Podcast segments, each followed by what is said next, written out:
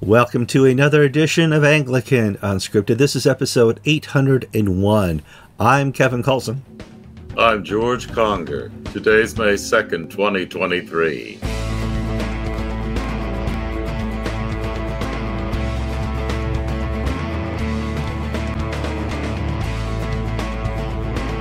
All right, you saw two guys on your Facebook page or your YouTube channel, or you got the subscription update from YouTube, and you want to hear what's going on in the Anglican world. This is the perfect spot for it. George and I got to tell you that because that's what we like to do. Uh, we spend the week looking through the internet and through Facebook and through information we get from other people, and we put together a program. I think we have six or seven wonderful topics. And in order to help us do this every week, I, I ask you just very few things. I ask you to like the program because that tells YouTube and Facebook this is something interesting that you like. And sadly, YouTube and Facebook already knows everything about you. So they'll give you common likes by liking us. We appreciate that very much. Uh, and I really want to emphasize that this show continues in the comments. Please go to the comment section and tell us your ideas and your thoughts about the topics we're talking about. Um, and the show really doesn't end until you stop commenting. So please go there. And if you can, please share this program with family, friend, and foe because that helps spread the information and it's free advertising for George and I. George, how you doing this week? You're back from GAFCON. You look a little bit more rested. What's up? I'm not that much more rested. Uh, when I was at GAFCON, I I had a sense of being at the center of all things Anglican. It was a wonderful time.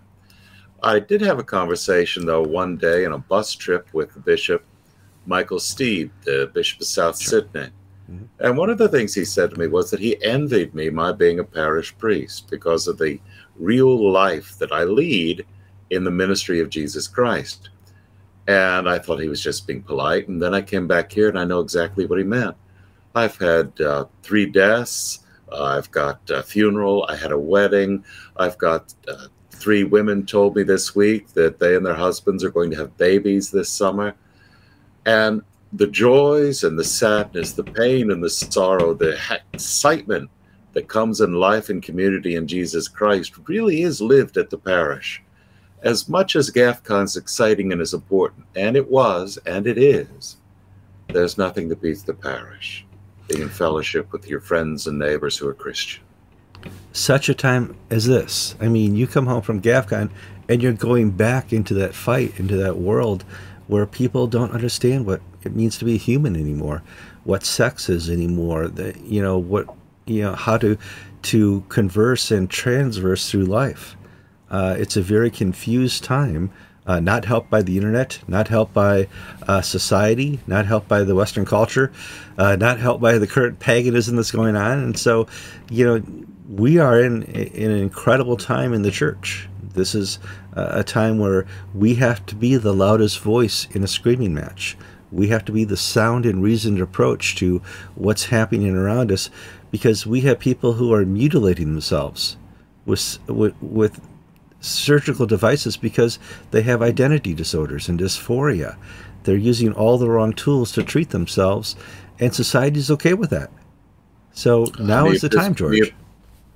The Episcopal Church at its last General Convention affirmed a resolution saying children can basically decide if they want to castrate themselves or have female genital mutilation performed on themselves. A three year old can make that decision, which, of course, anybody who's ever worked with children knows. the children. I have seven year old. I have a seven year old who believes she should be a mermaid. Does that mean I should take her down to the docks and get her a fish tail and let her start chopping? I'm being silly, but Kevin, you're absolutely right. We live in a pagan, broken, fallen world where wickedness is on the march.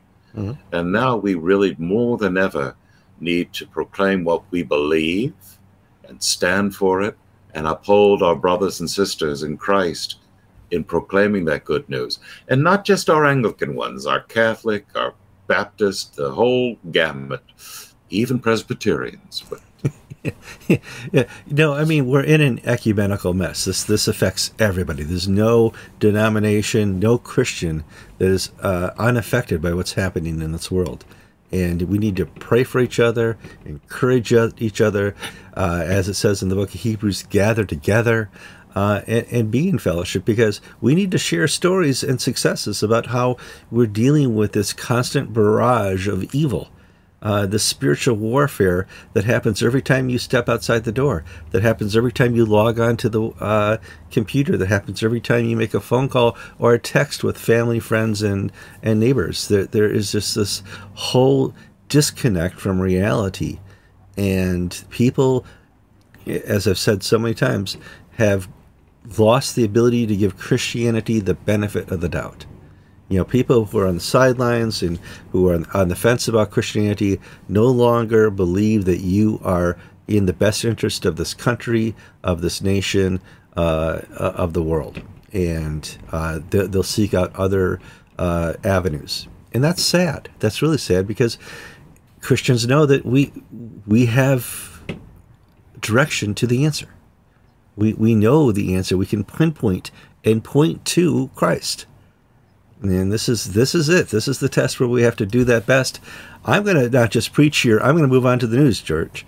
And the, the Church of England has uh, decided they have the answer, and their answer on the topic of singleness, which is a broad topic in the church. If you're Roman Catholic uh, and you want to uh, be a vicar, you're, you're, told to be single. If you uh, can't find a spouse, and you want to go through uh, a, a benefit beneficial life, you take Paul's advice and you, you stop pursuing at some point. Uh, but the Church of England has a whole different idea of what single means, George. It's crazy. Oh, I don't know what it is, but anything Justin Welby puts his hand to turns to fudge. fudge. It doesn't turn to gold; it turns to fudge. They, it's not. It's a. It's a. a it's the same story good idea, dreadfully executed. Mm-hmm. Uh, the Church of England wanted to look at how ministry to single people, people who are not married, how the church can affirm them, strengthen them, walk with them in their Christian life. So, report under the patronage of Welby and Cottrell, the Archbishops of York and Canterbury, along with the Bishop of Durham, Paul Butler, was put out called Love Matters. And what Love Matters does is basically say it's okay to shack up. The old Christian uh, teaching that Lambeth 110 upholds, which is fidelity in marriage, cel- chastity, celibacy, and singleness, that's been tossed out the window. Uh, in its pursuit of diversity of families, uh, blended families, adopted families, but then they go down, you know, mommy, you know, Heather has two mommies, Fred has two daddies, three mommies, and a kangaroo. Um, in attempt to be all things to all people, they so water down the Christian teaching on marriage, the Christian teaching on holiness and humanity. It's Christian anthropology, as taught by the Church of England, whether it be on homosexuality, as General Synod did, or in love matters, is asinine. It's dreadful. It's childish.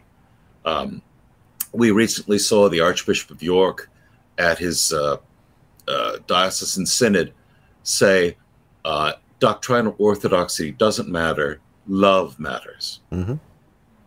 And this is a really bad pop song. Uh, I think John Lennon probably wrote it or something. Sure, that's the gospel of John Lennon. Love is all that the, matters. Love and all this matters. Oh, let's not define it. Let's not. Uh, mm-hmm. Let's not go down that. Oh, well, there are four Greek, you know, words that uh, are nouns that can describe it. It's just a capitulation once again to the spirit of the age.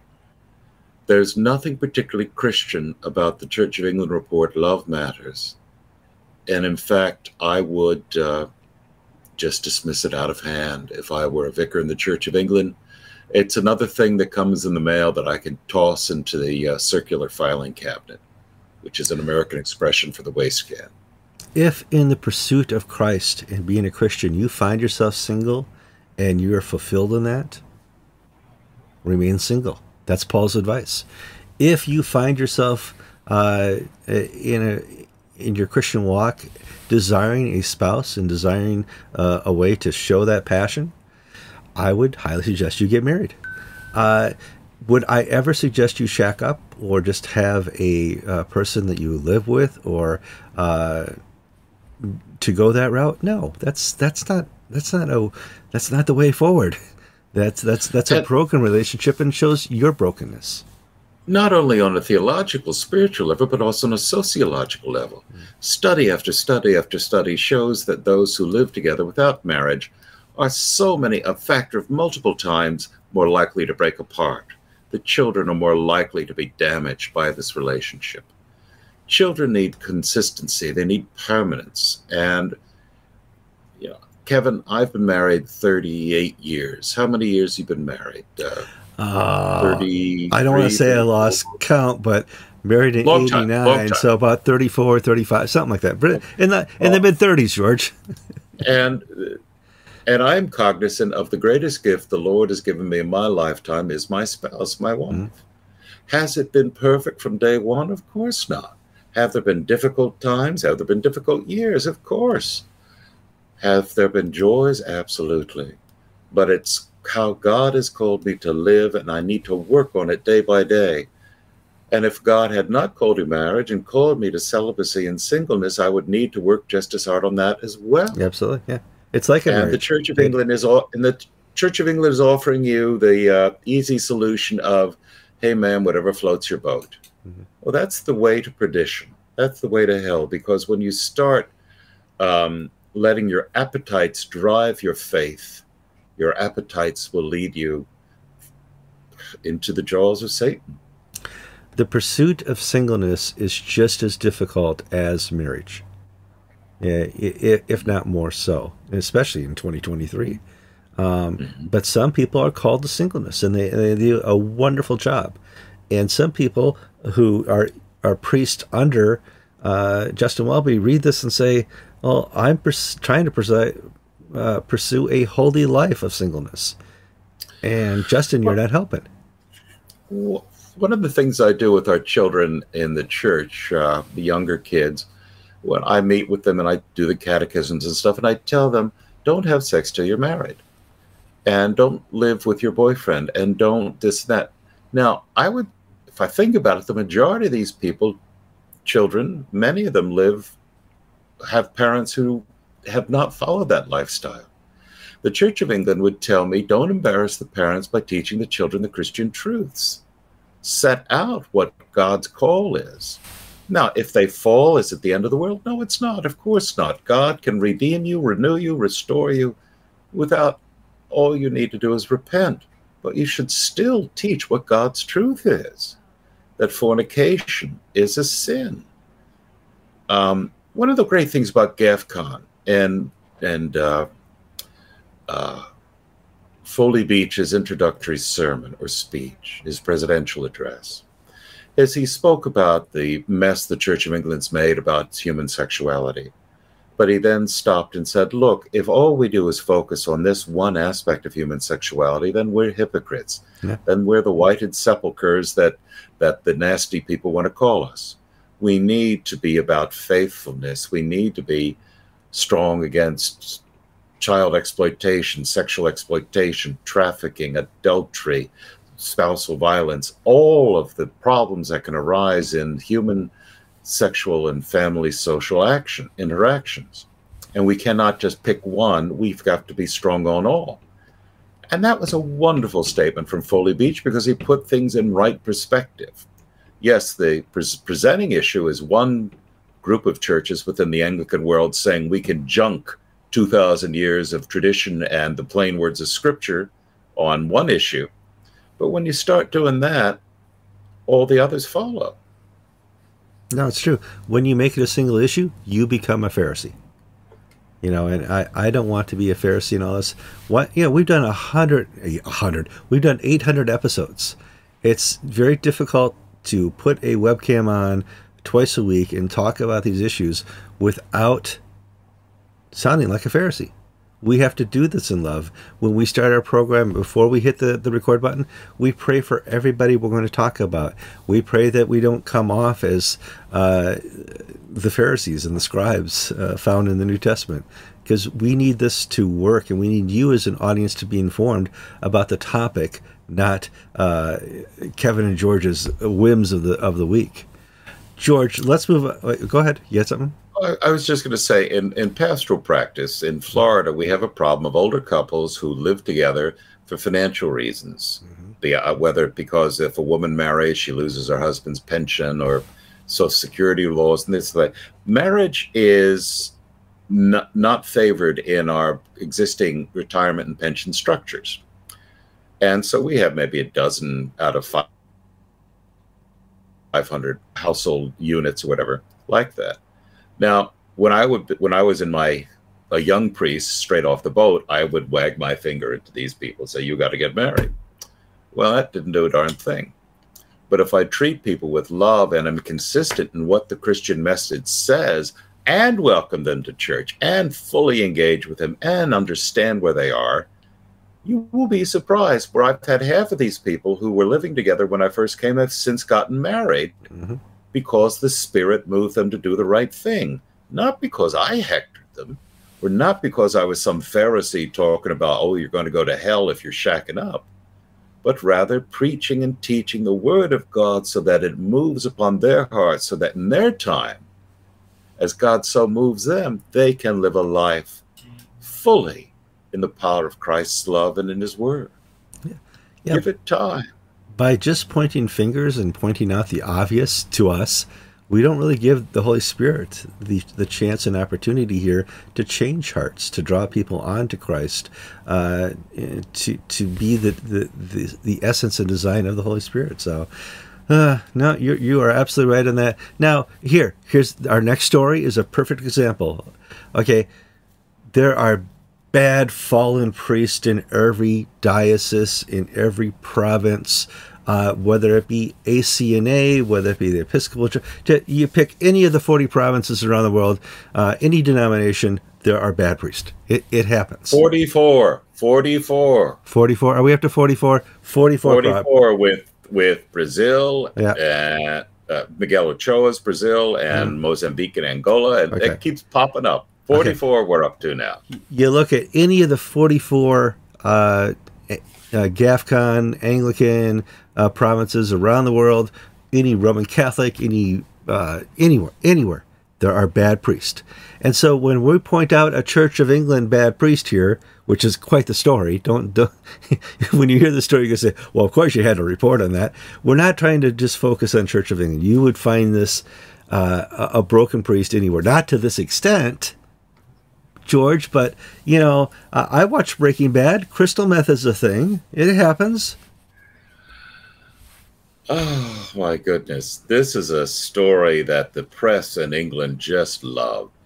There is a vicar named David Renshaw, and Renshaw was in the Diocese of Chichester, which is in the south central southeast of England. And he has just been jailed for four years for child or downloading having over 20,000 images of child pornography. Well, he got caught because he was on one of these web file sharing servers that was based in New Zealand sharing child porn. And the New Zealand authorities alerted the English police, and the English police alerted the Sussex police, and they zeroed in and they raided this guy's home. And then they looked at his social media.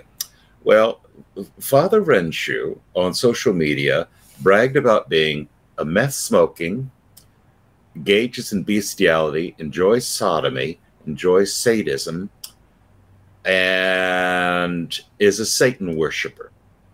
He's also a licensed priest of the Church of England who, after his arrest, was placed on the list of English clergy who are safe to have in your parish. A little bit of a foul up there and he's been and they didn't charge him with animal cruelty or anything but when they went into his vicarage they found dead animals tortured animals i hate to say it kevin but there's as much indication of mental illness in this fellow oh sure well i mean uh, if you do have a if you do have a underlying mental issue and you start smoking uh, crack or crystal meth, it's going to just take you out there and destroy your brain. And where was his bishop? Where was his archdeacon? Where was the rural dean? Where were the wardens of the church to say, well, you know, all these decapitated cats lying around the rectory? Uh, and, Why did nobody say anything? Why did it take police in New Zealand to catch this guy? and that's it. How did how did we get here? We we as Christians we live in a uh, a world where we're supposed to encourage each other, meet one another, uh, and have constant communication with other Christians, so that there can be accountability. There can be an ability to draw people closer in, in their faith and walk. And all of a sudden, you you see this type of story, and no, you will not find this type of priest in the Episcopal Church in Canada, in GAFCON, and around the world. This is an exception, but you will certainly f- find fallen priests. And this is. Yeah, go ahead. Let me read you what uh, the, the Sussex police posted a statement after his conviction, and Detective Sergeant David Rhodes said, through painstaking and careful inquiries, we were able to show that the child abuse images were on his computer, saved under his username, and found on the hard drive on his desk. The search of his address was one of the most revolting tasks our officers will ever have to endure. As well as malnourished living animals, there was a dead rotting kitten and a dead rotting rat in the floor, in addition to used needles and other drug paraphernalia lying around. It was a deeply unpleasant scene to search. This is not a case of, you know, some poor priest being accused by some crazy woman in the congregation. This is a case that just so screams of the need for intervention, spiritual intervention, psychiatric intervention, police intervention. Where were the grown ups in the diocese, in the parish? Um, Kevin, when I go crazy, and I think I am going to go one day, I hope somebody has the ability to call the bishop and say, you know, dear bishop, Father George is just going around the bend. Check it out. Um, not quite yet, but check him out. Uh, yeah, I, I, put the microphone here on mute because there's a plane going right overhead. So sorry about that. And and this is where it's a breakdown in the Christian community. Uh, there's yeah. no love. It it's not it's not there's no love for this man who's obviously going through some sort of mental or spiritual, he could be satanically possessed. He could, yeah. I don't know what's going on, but there was no love in the people around him. He's married and has children, and what? there was no love oh, of anybody to reach out and say, "Hey, wait a second, what's going on here?" Instead, we live in a world where don't ask, don't tell, don't look, don't get involved and this is where it winds up. This guy's life is over. He's in jail for four years, and oh, and also he tried to commit suicide after he was arrested. I mean, well, uh, here's why I want to correct you. His life is not over because we have an you know an opportunity to repent and to uh, to, to come back and to uh, to to find the righteous way out of this. And mm-hmm. here I have a a, a a priest in prison. I'm going to be praying for. You know what a mess. Uh, uh, who's responsible? A lot of people are responsible. Um, uh, most of all, Satan. And uh, we would hope uh, that here we have an example of another redeemable situation in the kingdom. But I can't redeem it; only God can. So let, let's uh, let's keep that in our prayers. Oh boy, next news story. This is a big one. Uh, somebody has been waiting about 70 years for it to happen, but it's Coronation Saturday over in England, where they're going to coronate King Charles, and it's going to be interesting because the Church of England plays a large role in this uh, um, coronation, and uh, uh, they just recently put out the liturgy. Looked okay to me. But we should talk about it because uh, if it goes bad, it reflects poorly on the Anglicans. If it goes well, whew, dodged a bullet. So, what's going on, George? This, this is a hard one to talk about because it's none of our darn business. No, we don't. Yeah, uh, yeah. This is this is not. Uh, Charles is already king. Mm-hmm. The coronation is the religious ceremony where God's blessing and anointing takes place. So that's why it's a church run service. It's not akin to the president swearing in or anything like that. He's already king. Right. Well, no, the the last heartbeat of Queen Elizabeth was his first heartbeat as a king.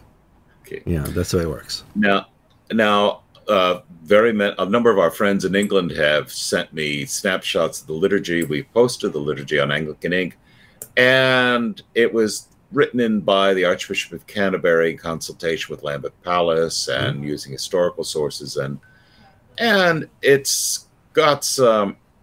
I, I would call it twee. I, it's a word I don't use very often, but there's just a sense of oh, I, from an aesthetic point of view, it is not something I care for. The church that gave us the book of the beautiful cadences of the Book of Common Prayer, this is not one of the best outings for them. And there are a few questionable parts where, you know, the gospel imperative to make sure every, make sure that mu- Muslims, Buddhists, Hindus, and Jews can worship freely in England. No, the gospel No. imperative is to proclaim the good news of Jesus Jesus Christ to make nation make believers out of all nations. Okay, I know what they're trying to do. They're trying to be nice, trying to do all this and that. But Welby, again, Justin Welby seems just whatever he puts his finger into, there's these little foolish self own goals. One Welby put in this little bit where you, you Brits all swear allegiance to your king. A loyalty oath? They have a loyalty oath? Loyalty oath, loyalty oath. Oh, And this has caused a bit of a ruckus. So now uh, Buckingham Palace has uh, basically said, well, it wasn't us, it was Justin Welby, and it's only a suggestion. You don't have to do it. And recent polls say a majority of Britons think it's a bad idea to have a loyalty oath to Charles, their liege lord. Uh, you know, again, nothing to do with us, nothing to do with the Anglican world, but Justin, I just you just need better staff, or you just need somebody to look over your homework before you turn it in. Oh well, my. no, here's the sad thing. I bet people, it, this has been in front of dozens of eyes on both sides of Lambeth Palace and uh, uh, Buckingham Palace. But, you know, I, I, I don't want to nitpick it. It's interesting what we're willing to do to coordinate a king. So, you know, and, and- but the, whole history of Anglicanism is under the fundamental principle and understanding that there will be a royalty and there will be kingship, and and uh, uh, it's gonna be fun to watch. It- It's gonna be a great spectacle Not- too, George. Not really.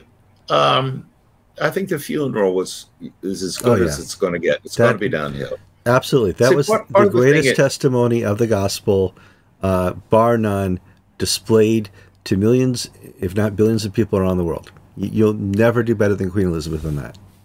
when when I when, when my wife and I and our infant children moved to England, that was to, to do graduate work. That was the start of Tony Blair's Cool Britannia. We actually moved to England the week Queen uh, uh, Princess Diana died in a car crash, Right.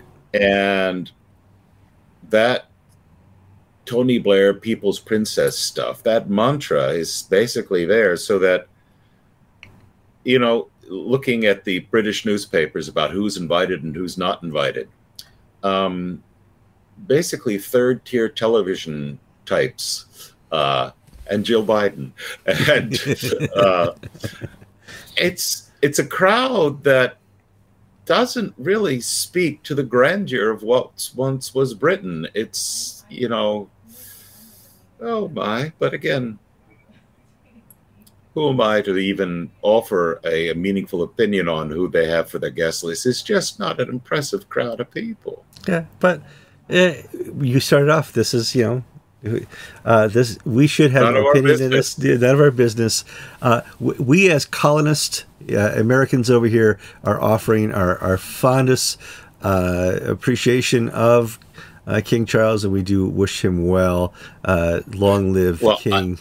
yes. One of my one of my ancestors had to leave England in rather bit of a hurry uh, in the 1660s because he had voted to execute uh, Charles the First uh, and had to flee to the United States when the monarchy was restored. That was just one ancestor, so maybe I have a Republican prejudice in my bones from Maybe. Gene- Now- genes. I did read that there's going to be a sermon at this coronation, uh, first time ever. Yes, Uh, uh, first time since 1833, 1833? when when 1833 when William the second, third, fourth, whatever, uh, uh, George the Fourth's uh, younger brother, George, yeah, George the Fourth's younger brother was crowned king. They're having a sermon. Mm-hmm. So Justin, I don't know, has he farmed this one out to Michael Curry again? Uh, I would love to see Michael Curry preach on this. Yes. So let's see what we get. Uh, you know, maybe Justin will knock it out of the park and proclaim the good news of Jesus Christ and how you know, and will tell Charles his job is to protect the Protestant uh, faith uh, established in England, or maybe he'll talk about the need for wheelchair access at Buckingham Palace and mosquito nets in Balmoral, and you know, who knows. I will be praying for him because this is a great opportunity uh, to to be a witness to the gospel. Uh, Archbishop of Canterbury, Justin Welby. So I will be praying with you the day of court, praying with you and for you on the day of coronation. Okay, it's been a couple weeks now since GAFCON. We should talk more about the follow up, and uh, you know, certainly our last episode was the go to episode about what happened. Uh, behind the scenes at GAFCON, let's talk about some of the follow up that's going on as far as notes we're getting, what we're seeing on Facebook and around the world, George. Well, we need to remember that there is not really a central administrative apparatus. There's not a brain behind this. GAFCON and Global South are sort of organic organisms mm-hmm. connected to each other. So there's not, not one person or one thing that determines what's happening. But what we are seeing is we're seeing very strong patterns. As people have returned home, those who are attending GAFCON have been near unanimous in their praise of the spiritual, the uh, joyful aspects of this. Uh, I've asked for comments to write some articles on some social media groups I'm part of, and people who weren't in GAFCON have written back very, speaking very strongly against it. Uh, some of them wanted action, action now. They wanted a hard kick at Justin Welby. They wanted him to be uh, shamed, if you will. And what there's the disconnect there is that GAFCON basically doesn't care about Welby. I mean, well, they're not going to fight with him anymore. They're going to do what they're going to do. Well, so Welby, I, I, would say the bigger the picture. Yeah, excuse me one second, but the bigger uh, problem here is Welby already shamed himself. The Church of England already, uh, as far as a province, has shamed itself. Everybody has come out against what they did. Roman catholic protestant uh, anglican. It, it's not if gafcon says it it's just repeating what other people have said george. And so that but there's been no pushback no successful pushback. Mm-hmm. the only liberal pushback we're seeing are op-eds and social media posts that try to pick apart uh, foley beach for foley beach saying that we need to you know, and the that portion of the uh, Kigali commitment, which is we need to love and support uh, all people, gays and lesbians, not pick on them and this and that. And how they're picking on it is looking at the Church of Uganda situation, where Uganda has the parliament passed by a 99% majority this bill, uh, uh, new law toughening their sodomy laws.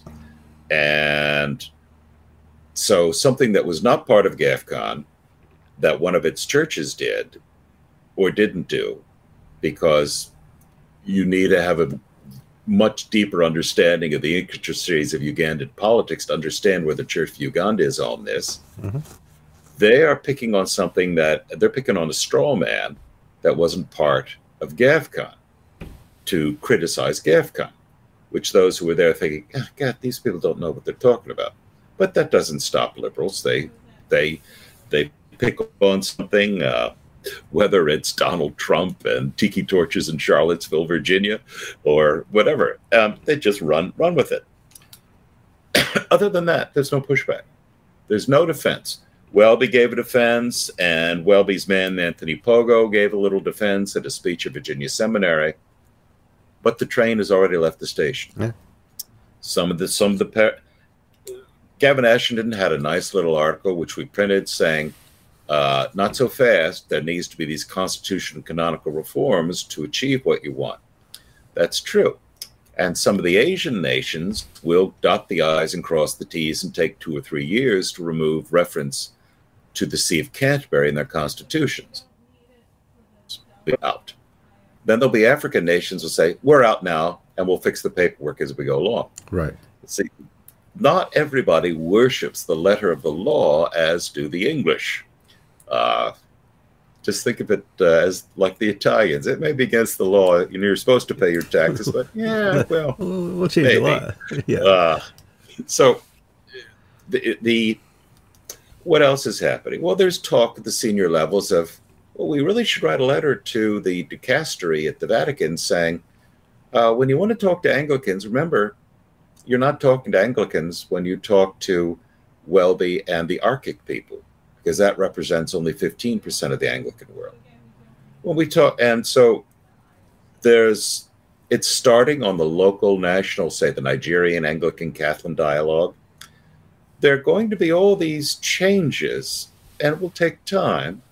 And because there's no central bureaucracy to organize all this, it'll be on an ad hoc basis.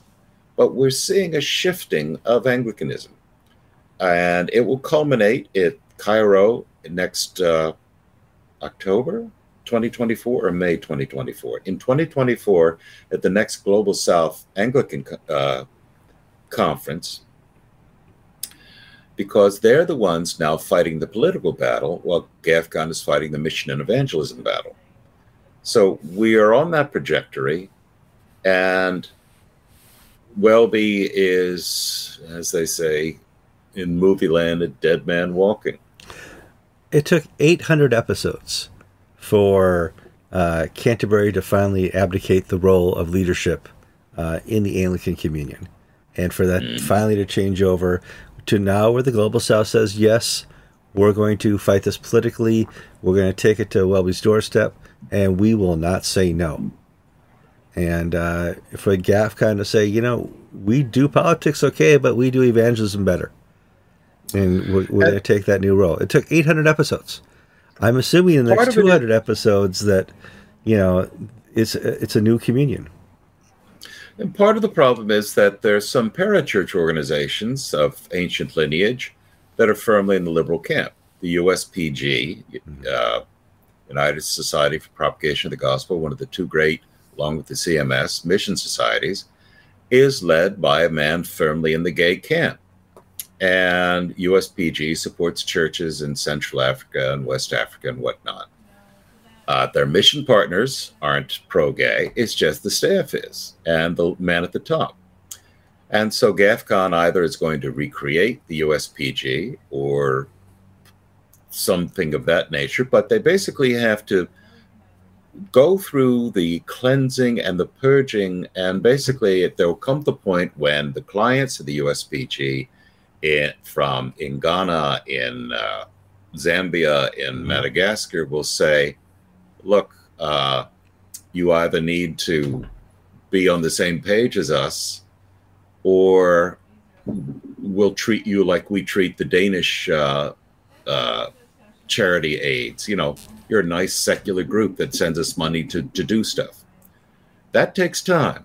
It takes time to unwind and unravel the uh, Anglo-centric entities. It takes time to wean yourself off the money sent to you by Trinity Wall Street to start yeah. your university. But Benjamin, uh, Laurent Mbanda uh, had a sermon saying, you know, at uh, GAFCON saying, we've got to break free and we've got to be independent because otherwise we are at the beck and call of whatever comes down the Westerner's pike say those who don't understand the situation in Africa, the reason why the Ugandans are so exercised on the gay issue, it's been against the law for since British colonial days, and no one has ever been punished or this, and no one will be punished in the new laws. That's just the way it is. They have laws that nobody pays any attention to. They're mad that the US State Department and the British Foreign and Commonwealth Office and the European Union are saying if you want money, you have to have Pride Month. You have to have mommy, Heather has two mommies in your public schools. You have to be pro abortion. You have to allow transgender surgeries for five year olds. This colonialism of the West now on liberal uh, sexual and anthropology issues is causing the backlash. And the best way that the Ugandans can vocalize it is by uh, sacrificing the sacred cow of homosexuality uh, just to get the goat of the West. Does it mean people would be persecuted? Not any more than they are now. People shouldn't be persecuted, but there's nothing new happening. But the buffoons in the West who want to get all worked up about stuff and get all upset, they don't appreciate this or understand this. Yeah, and so it was no attention to them. They have no clue what they're talking about. and the the world uh, is not asking Uganda to be uh, neutral, not have a law. They're asking, they're demanding Uganda to be pro. You need to be pro You know, And and the other thing that people need to remember is that Russia and China are not sitting still in all this. While the United States has walked off of the world stage, right now the civil war in Sudan, for instance, is a proxy war between Russia and China, because the Russians back the I, I'll confuse who they back, but there's the Sudanese army who are Arab Muslim Sudanese, and then there's the the uh, militia which was the former Janjaweed, the Darfur militants, who are mostly All black Islam. Muslim yeah, suits. Muslims versus Muslims, Arabs, but it's one group is mostly Arabs, the other group is mostly Africans, and China is backing one, Russia is backing the other, and what's the prize? The oil fields in South Sudan, southern part of the Republic of Sudan. And, you know, in the good old days when Britain and America and France could sort of make sure these things didn't get out of hand, well, we don't do that anymore. It's the same thing with the Anglican world. We've got, you know, uh, we had an article in Anglican Ink where South Korea uh, is doing more, you know, is building stuff in Uganda. And the, that, you know, global south to global south link is getting deeper and deeper because so much of what the West is now saying comes with these strings attached. Well, you mentioned Sudan. That's going to be our next topic. And the, the topic is bad because now people are leaving Sudan because of the war. The war is getting worse. It's obviously, uh, as you described it, um, uh, the army versus the, uh, uh, I don't what, what would you call the uh, agitators in In- this? Uh, You would call them sort of a national guard. Yeah. the regular army versus the national guard. Part of the thing is that the, the last time when there was the military, the Sudanese armed forces overthrew the civilian government. Sudanese armed forces backs the former Muslim dictator uh, Omar al-Bashir, and Bashir may be brought back into power by if the army wins. Now, the Darfur Muslims don't really like Bashir because he tried to murder them all, but uh, bygones be bygones. Uh, and everybody murders the Christians when they get a chance. That's that's a given in this situation. The uh, cathedral in Khartoum has been shot up, and the Archbishop uh, Ezekiel Kondo, who lives at a house in the back of the cathedral, he and his family and the cathedral Christian community have had to flee because uh, it's just civil strife. With now, here's one thing you need to remember: bullets are not cheap. Uh, Kevin, you're a gun handgun enthusiast. You know ammunition's expensive, Very expensive, e- even in bulk. And- and they do not make great quantities of AK-47 rounds in Sudan. Where does all this stuff that they're shooting off into the sky and into the cathedral come from? Comes from planes from China and Russia, which are being used to arm the militias and the army. And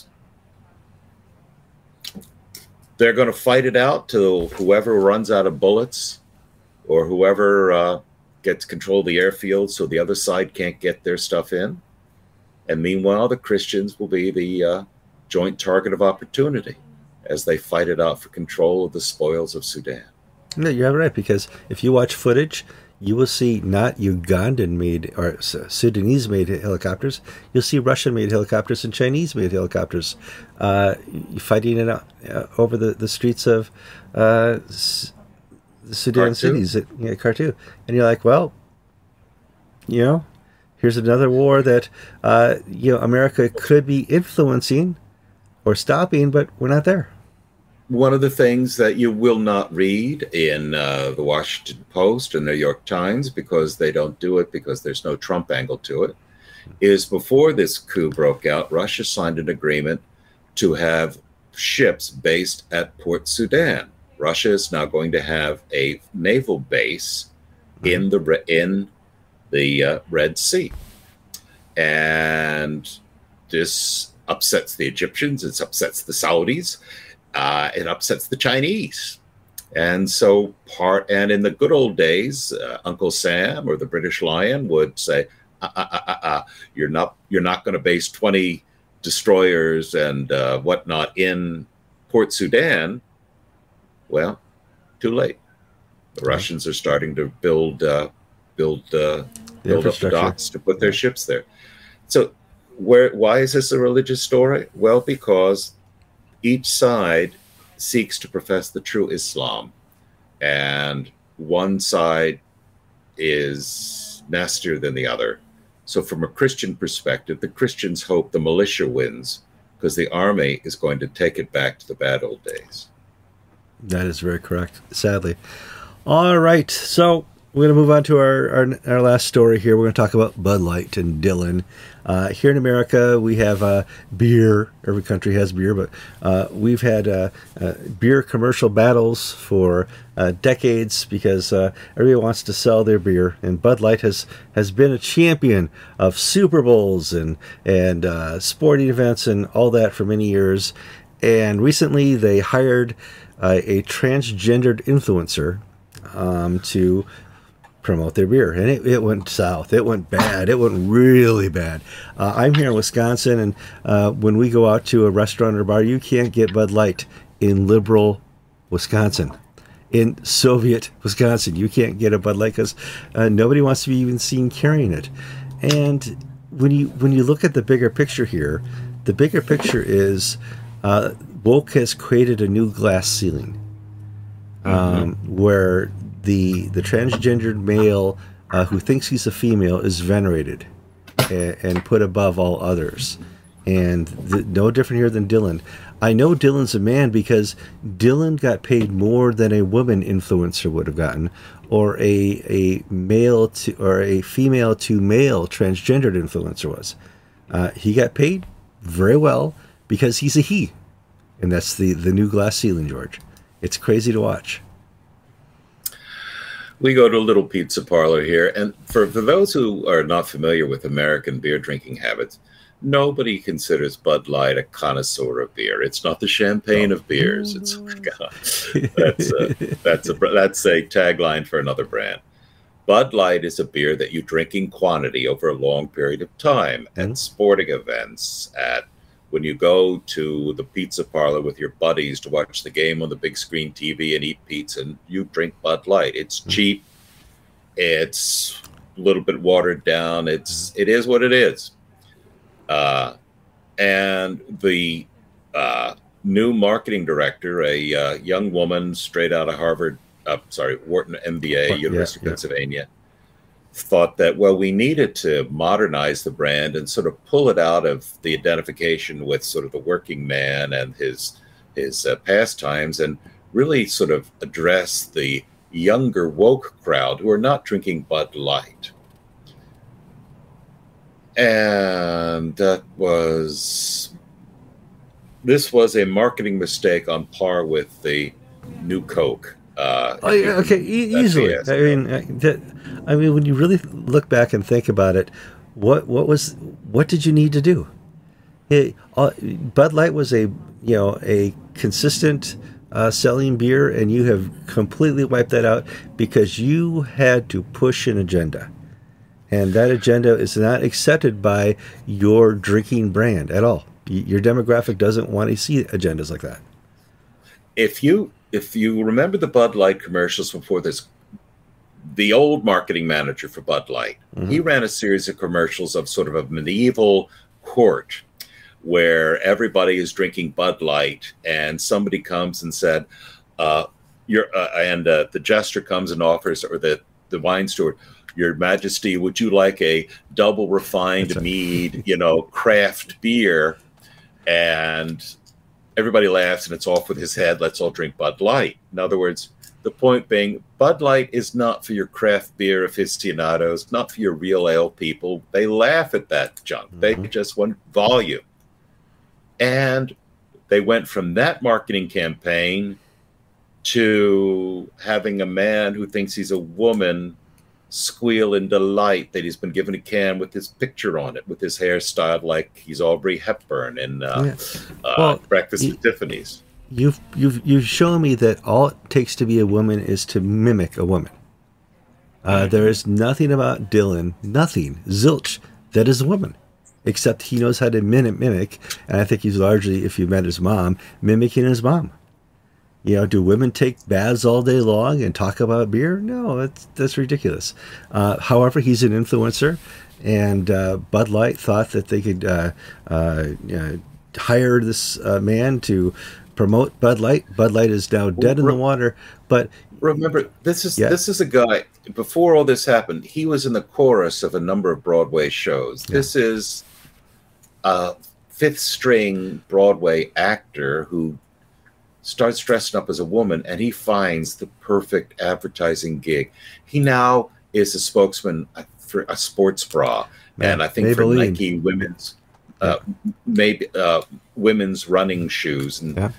how can a man be a spokesman for a sports bra? I mean, he he hasn't had surgery to need a sports bra. I mean, well, well which proves to me that the sports bra is not good enough for women. It can mm-hmm. if only man could wear it. But um, but here we're in this age where Bud Light can't back down. The you if they back down, the the the, the fight would be worse from the left. The left will cancel. Yeah, they're they're as close to canceled as you can be. But they back down now, they'll be fully canceled, and it just it's so strange, George. I this is not the the world I remember in the '80s. Transgenderism was on nobody's radar and now uh, you're in peril if you if you are not willing to speak up to it, know about it, and have a voice in this as a church person, as a Christian, as a leader. Yeah. Let, let, let me sort of expand the topic because it's the same general thing. If you remember in 2018, Tucker Tucker Carlson's TV show, which at that time was the most highly rated cable news show in 2018, Okay. He did this story on illegal immigration, and the woke crowd began this campaign to get major corporations to pull their ads from it. I remember. And over the next few years, Toyota, Ancestry.com, all the people who basic, you know, uh, all the the pharmaceutical companies all stopped advertising on Tucker Carlson's show.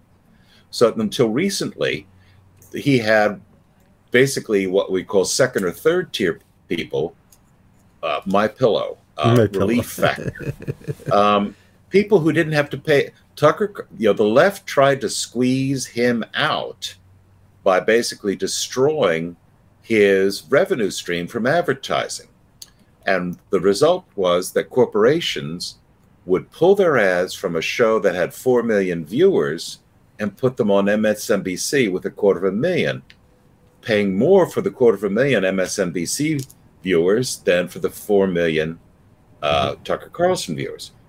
For politics, corporate America, like, and here Bud White, Bud Light is the latest, is in thrall to a political agenda. Yeah. The, the good old days of, uh, you know, the 1960s where business was identified with Republicans, that has been dead for 50 years. Yeah. In fact, Republicanism here in America is no longer the rich party. Democrats are the party of the money and uh, full of millionaires and billionaires. Yeah, it, those those old mantras and those old uh, uh, you know identity schemes no longer apply. And boy, yeah, if you're going to go down the road of transgenderism and support it, you can't back down. You are stuck there, which I like. I mean, I'm glad they'll cancel somebody for for trying to cancel them. I'm Kevin Kallsen. And I'm George Conger. And you've been watching episode 801 of Anglican Unscripted.